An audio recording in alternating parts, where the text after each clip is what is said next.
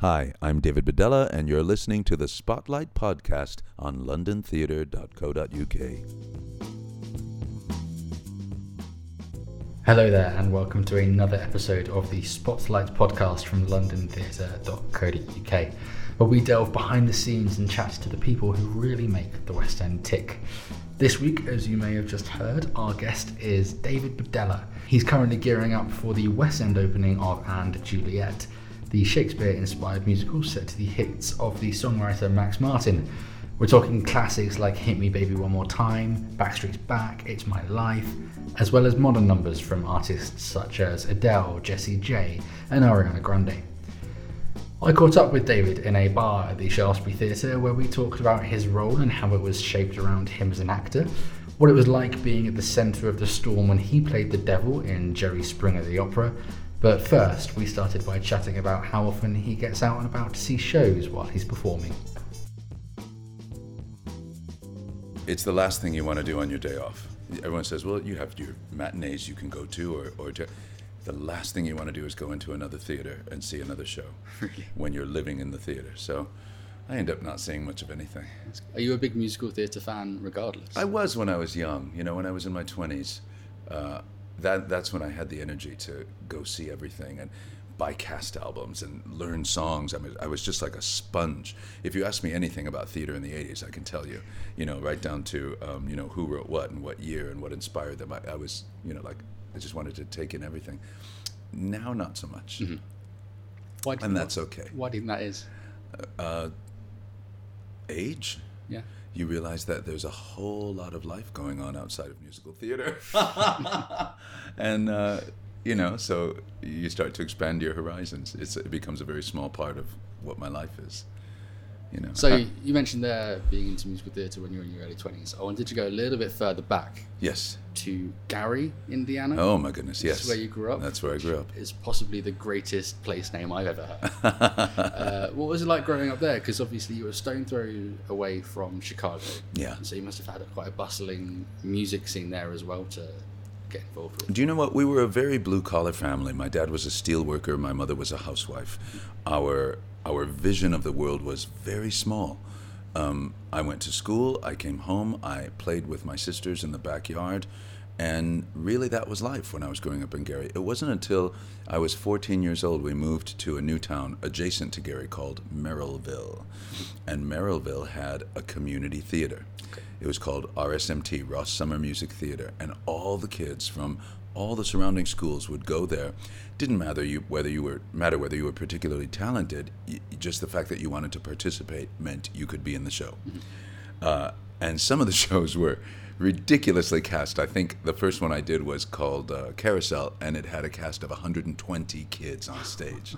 Can you imagine? Yeah. I mean, there was just no room to do anything. Yeah. just a bunch of people standing around.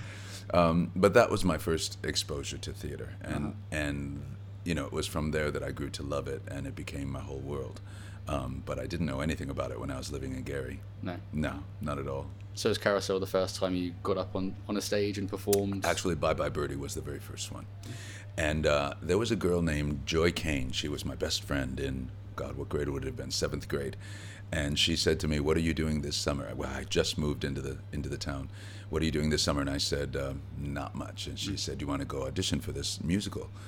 And I literally said to her, What's a musical? I, I didn't know what a musical was. And she says, You just got to get up and learn a song and go sing for the director, and he'll let you in.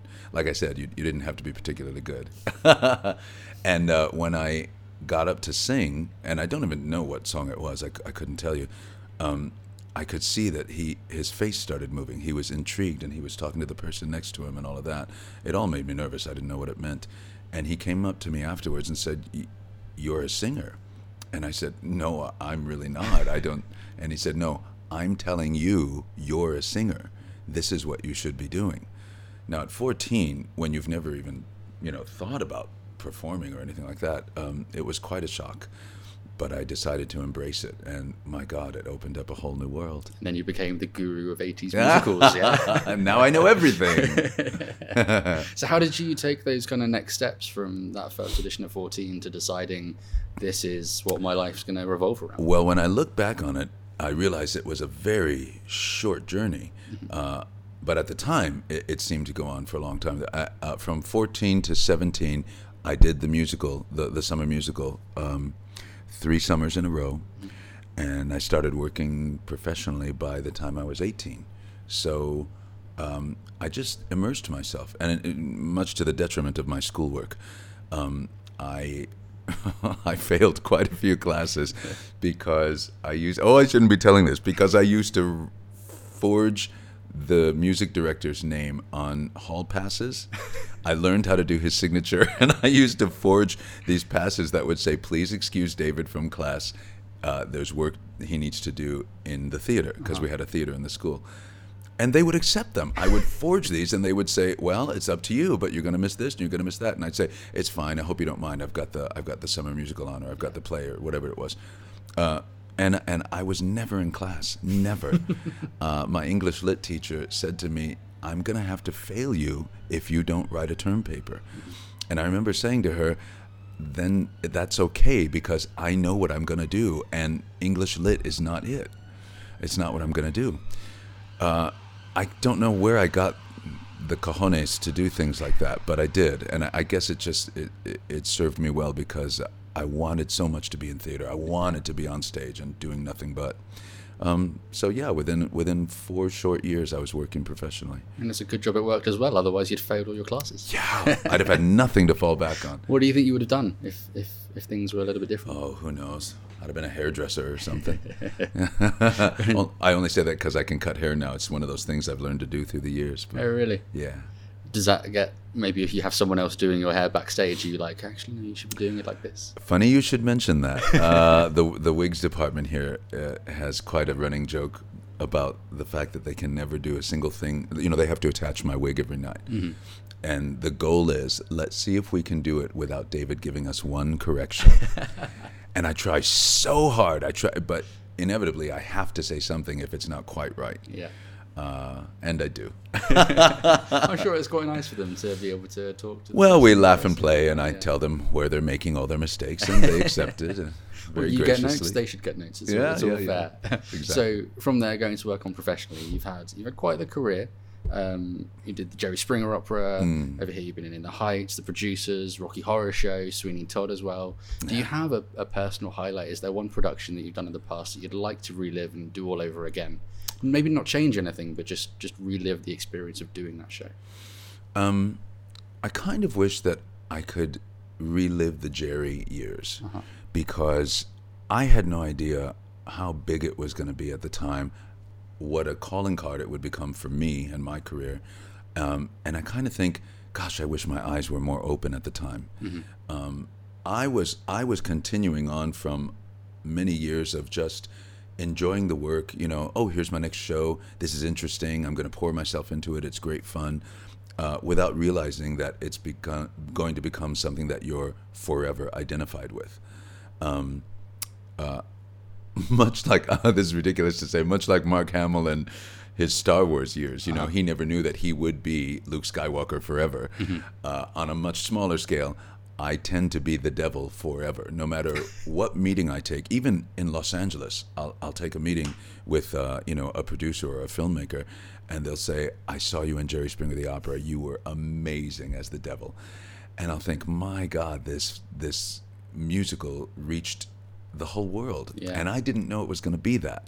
Did so, it not feel like a storm while it was happening? Oh, it did, yeah. yeah. Uh, but you don't know how big. You don't know, I guess, you know, to what extent you'll be identified with it the rest of your life. Uh-huh. Um, and I'd like to just go back and kind of relive all of that and you know rethink decisions and you know I will do this because it is going to affect my future yeah. rather than just you know loving the work yeah um, it is a, a, brilliant musical, but obviously that BBC broadcast kind of amplified it. Yes. Um, well, it, it, took it to the rest of the world. I think they had had fifteen thousand people get in touch with them before it was broadcast, and then afterwards, that was forty-five thousand people in total. You can't. I can't imagine that happening with a theatre show. Yeah. Nowadays.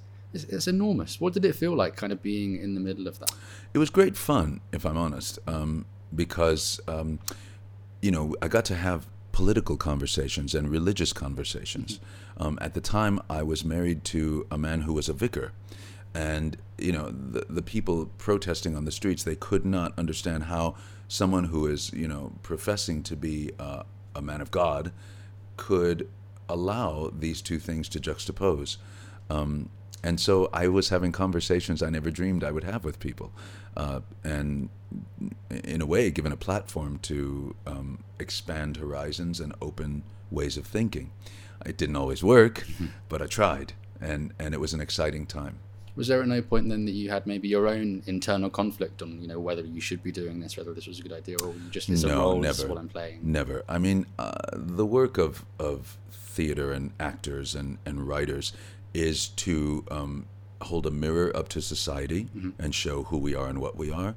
Um, it's also an opportunity to allow people who don't live this life to have a window in to understand it. So always, I think you know if it's something that is pushing your limits and and asking people to think beyond where they normally do, always it's a good thing. Um, and that's what we were doing. So when you go into those Hollywood rooms and they say, "Oh, you're the devil," you're like, "Yeah, I am. Yeah, that's me." That's my job. um, so we're backstage at the Shaftesbury Theatre now, where you're in previews for & Juliet. Um, you were, became a big fan of musical theatre during those kind of college days. What about Shakespeare? How how big on your Shakespeare were you? I'll be honest with you. I've always felt that it was beyond my capabilities, uh, and I've had lots of people arguing with me through the years and saying things like, "Do you not think that the the depth of emotion and control of language that you use with uh, Sweeney Todd isn't exactly the same?" Um, I suppose it is. Uh, but you know, now that I'm here, there are people who have been raised on Shakespeare. The, the English, it's in their blood. It's you know from the from the time you learn to speak, you know who Shakespeare is. Um, we didn't quite have that in the U.S., and uh, so I've never really gone in that direction. I'd like to, and I know it's not too late. Um, I'd like to think I'm only halfway through my career when you look at people like Christopher Plummer, and I've got a few years left to tackle the big ones. So yeah, so we'll see. so when you heard of this project putting and uh, Romeo and Juliet to pop music, Mm. what did you think before you were offered the role? Were you like, "Oh, that's a good idea," or were you skeptical? Uh, I got involved with this through Luke Sheppard, who is our director, and I didn't really give it a lot of thought. Basically, what happened was he called and said, "There's a role in this play. Um, I'm pretty much sculpting it around who you are and what you do. Will you come sing it for me? You happen to be in LA while I need you to be in LA. Can you take a week and come sing it?" And so I approached it very much as a singer. Okay. I thought, oh, I'm going to go in and I'm going to sing this this thing, and it's going to be fun.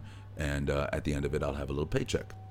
And I did that, but a few days into it, I realized this role is really fun and really different from anything I've ever done. He asked me to use a French accent, uh, and I said, "I'm begging you." to not make me do an authentic French accent. And he said, No, no, no, it should be a caricature. Yeah. You know, it should be over the top and silly and fun.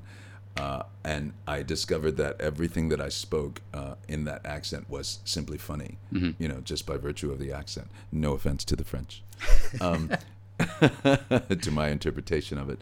So, so I didn't dig deeply into the Shakespearean link.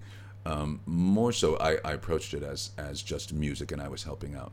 Once we got to the second workshop, um, which happened here in London, I fell in love with the complexity of how they made pop music melt into um, Shakespeare. I thought these these connections are just so smart. Yeah. Everything about it is clever, um, and I don't know how. I don't know how he and David West Read did it.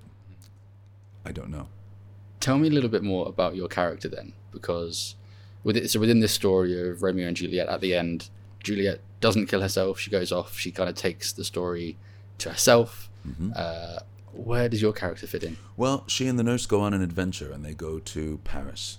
And in Paris, one of the first things they stumble upon is a very grand house. Um, uh, and there's a party going on. There's a club, actually. There's a party going on. And Lance Dubois is a wealthy Frenchman with several sons. And uh, his youngest son um, has yet to find a partner and get married and start life. And uh, so he throws this ball in an effort to get his son um, acquainted with someone who he can fall in love with. And it's there that all the connections are made with Juliet and the nurse. And that's probably all I should tell you. Ooh. Well, I, I was going to go along the music route. I think one of the first scenes we see with you Yes. is your first number a Katy Perry number. And there's something I thought I'd never do a Katy Perry number. Yeah, it is. Teenage Dream. Yeah. Yeah, I love it. Who else would give me the chance to sing a Teenage Dream? I mean, really. Uh, There are lots of songs like that in the. Or I mean, this this musical is full of songs that everyone will know. Obviously, they're from the last two decades, Yeah. where kind of Max Martin's career has, you know, he's written songs for everyone. Mm, But no one. I mean, I didn't know who Max Martin was until this musical came around. Did you? mm, no. No. You know, you you know songs by Backstreet Boys. You know that that's probably his earliest stuff that I knew. Uh, but y- you know, you don't ever stop to think who wrote this song. You just assume it's Backstreet Boys. Yeah. and they had nothing to do with it. It was it was him behind it. So and so many of their big hits, Mm-hmm. you know, were his. Yeah, I didn't know who he was. Are there any songs in the show that you wish were yours that you could sing? Well. I'll tell you what my number one favorite is right now, and and it changes from day to day. Mm-hmm. Um, they do a mashup of "One Less Problem Without You" and um, "I Can't Feel My Face When I'm With Uh-huh. You." I think these songs are brilliant. They, I mean, the lyrics and how clever they are is, is so fun. Mm-hmm. But the fact that they've gotten them to, to mix together in such a way, you know, showing Romeo's side and Juliet's side, I just think it's brilliant. Yeah, and I want to be in it every night. I stand in the wings, and I wish I was in the number. How involved has Max been with those kind of mashups, or has that all been handed over to a, an orchestrator? Because he's been integral to this musical. He's been all over the rehearsal process. hasn't he? Yeah, yeah. I think a lot of that stuff happened before we got involved. Uh-huh. So I don't really know. I know that he is um, extremely info- involved in the production of the sound. Um, he, you know, when we were recording the album, uh, it's all in his hands, um, and he decides I want a little more of this here and pull back on that, and you know, phrase it this way. He's sculpting like a, a true artist. He's sculpting what the end product sounds like. I've never felt in such secure hands in my life and he said to me, you know, because I, I worry about doing studio work. I'm a I'm a stage singer, and it's quite different. Um, and he said to me, one of my greatest gifts is getting the exact performance out of you that you and I will be proud of. So sit back and relax. It's in my hands. And I and I did. I just thought, okay, it's not going to get better than this. it was a real treat. Pulling back the lens a little bit, we could do any production of Romeo and Juliet and Mm-hmm. kind of modernize it. What is, what are the benefits of setting it to this modern music and evolving the story rather than just doing the same old story again and again? Well, I suppose um, in this, you know, it's it's so specific to the age we're living in. We are in the era of uh, female empowerment, um, with the Me Too movement and the way things are shifting politically. Everything. The world is waking up to the fact that women have not just been oppressed, but been abused throughout the years, um, and the time for that to stop is now. And so this musical is all about that. It's all about waking up to um, women making their own choices and leading the lives they've always wanted to.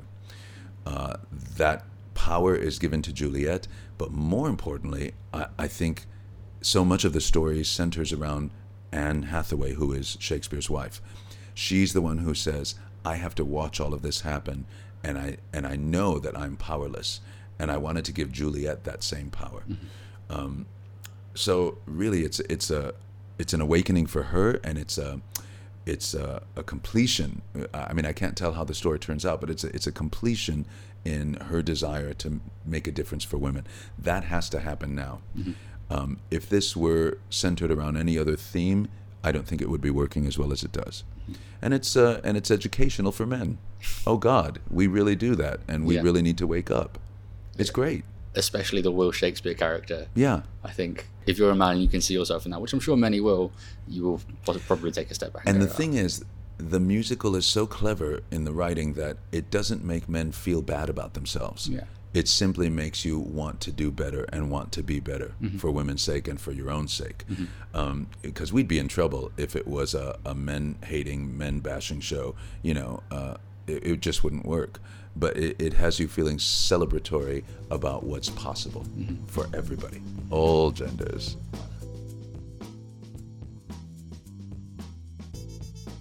I hope you're enjoying our chat. David was a really warm and engaging interviewee, so I hope that's coming across as you listen. I just wanted to drop in and let you know that if & Juliet sounds like your kind of show, you can book tickets right now at londontheatre.co.uk. But let's get straight back into the podcast as we're about to put David to the test with 10 quickfire questions that he has to answer as fast as he can. Are you ready? Okay. Favorite ever production? Uh, of whose? Of mine or ever? Of Uh, mine. yeah. Uh, this one. And Juliet. What's your interval drink? Um, Pepsi, Coke. Who's your stage idol? Uh, Eric Idle. no, that's a joke. Uh, who's my stage idol? God, I don't have a stage idol. Um, I don't know. I don't know. I don't know. I don't know. Do I have to have one? Can we No, pass? yeah, we'll go pass. back. What's your biggest passion outside of theatre? Uh, cats and dogs. The last film you watched? Mm, I don't watch. I'm I'm fully Game of Thrones right now, so I'm I'm never watching movies. That's fine, we'll take that. Okay. Your favourite theatre in London? Uh, I'm discovering the Shaftesbury. I, I'd never I'd never worked here before. I've worked in most of the others. Uh, I love it. It's cool. Yeah. Uh, your favourite Max Martin song? Um, I'm gonna say, "Show Me Love." A role you've always wanted to play? Oh, ah. Sweeney Todd, but I did it. That was the main one. It's fine, we'll take that. And then the best director you've ever worked with? Oh, I cannot. I will not. I'd be in so much trouble. There are two that would just kill me. Okay. Uh, I'll stop it there, that's fine. One minute that, those are the worst answers ever. My God. Stage Idol was one that stumped you. Stage idol. There's no no one from maybe when you were growing up that you would see on stage and think, ah, that's that's who I want to be. No, No, that's not necessarily bad. I don't. I don't think there was anyone that I wanted to be. No. No, I always wanted to be a dancer. Uh, I used to watch this show called The Carol Burnett Show. hmm Do you know what that is? I've heard of it. I'm not. I'm she not was a famous comedian Uh-huh. back in the 70s. And she had these Ernie Flatt dancers. It was a core of dancers. You know, she'd come out and do a comedy skit, and then in between, the dancers would come out and do a big dance number. And then she'd be, while she was getting ready for her next. And I always wanted to be an Ernie Flatt dancer. but that was my only aspiration. And then I, after that, you know, I just started working. This is not someone that I wanted to be, but when I was a kid, there was a show called Julia uh, TV series, and it starred Diahann Carroll.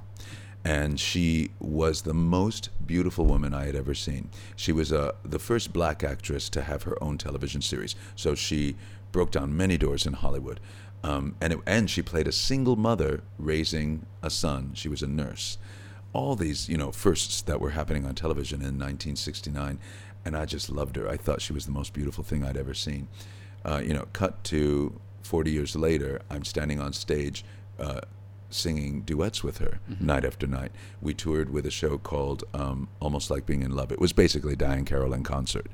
Um, and that was the most astounding moment for me to you know somebody that at eight years old I was I was watching on television you know I was suddenly uh, a peer with uh, we were we were standing on stage singing if ever I would leave you she got mad at me once during uh, during a sound check because I kept smiling while we were singing this love duet and she said stop the music stop what is it can I just ask what is it you're smiling at and she was really irritated by it and I said, I'm sorry, I, I just can't believe I'm singing a duet with you.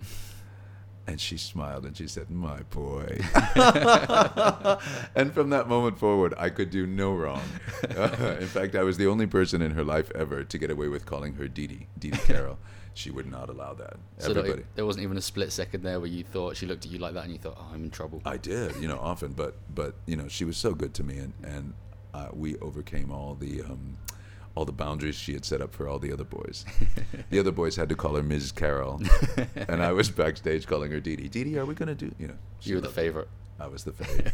so let's pull it back to & Juliet, your favourite theatre in London. You're discovering the Shaftesbury. yes, and and I guess it's because they're doing so many. Um, uh, re- what do you call it? Renovation. renovations around the theater. They've also got this plan to get rid of the street right out in front of us, and it's going to become um, a pedestrianized park where there'll be tables and, and a little cafe, and they're going to extend the, the foyer so that because right now it's quite small, extend it so that there's uh, extra bars and extra you know an underground area for people to go sit and have drinks. It's going to be beautiful, and what's here now is amazing. And then you walk upstairs, and there's a whole new section back there. How do you build a building on top of a building? but there's there's new offices, and and um, it's just beautiful. I love what they're doing. And inside the auditorium, we just walked across the stage to get into this room here, Yes. to the bar.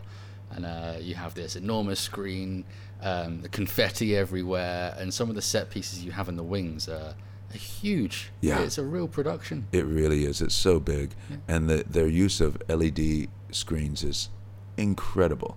You know, the the animation behind us is like I've never seen before. I just love what they're doing. Um, but you know, th- they're still retaining the the flavor of this building that's been here for what? How many years? I don't even know what year it was been. It was built, but I'm guessing you know quite a few. Yeah. You know. Uh, well, it's been a pleasure to talk to you. Thank you very much for Oh, it's been really nice. Thank you. time. Thank you very much. And that's a wrap. I hope you've enjoyed listening to our chat as much as I did having it. And if David's piqued your interest in & Juliet, make sure you get down to the Shaftesbury Theatre and see what it's all about. You can book your tickets now with londontheatre.co.uk. While you're here, make sure you leave us a review and a rating on whatever podcast catcher you're using to listen to this on. Or why not delve into our back catalogue and listen to some of our previous episodes with the likes of Rachel Tucker, Adam Gillen, and Giles Terera. But until next time, bye bye.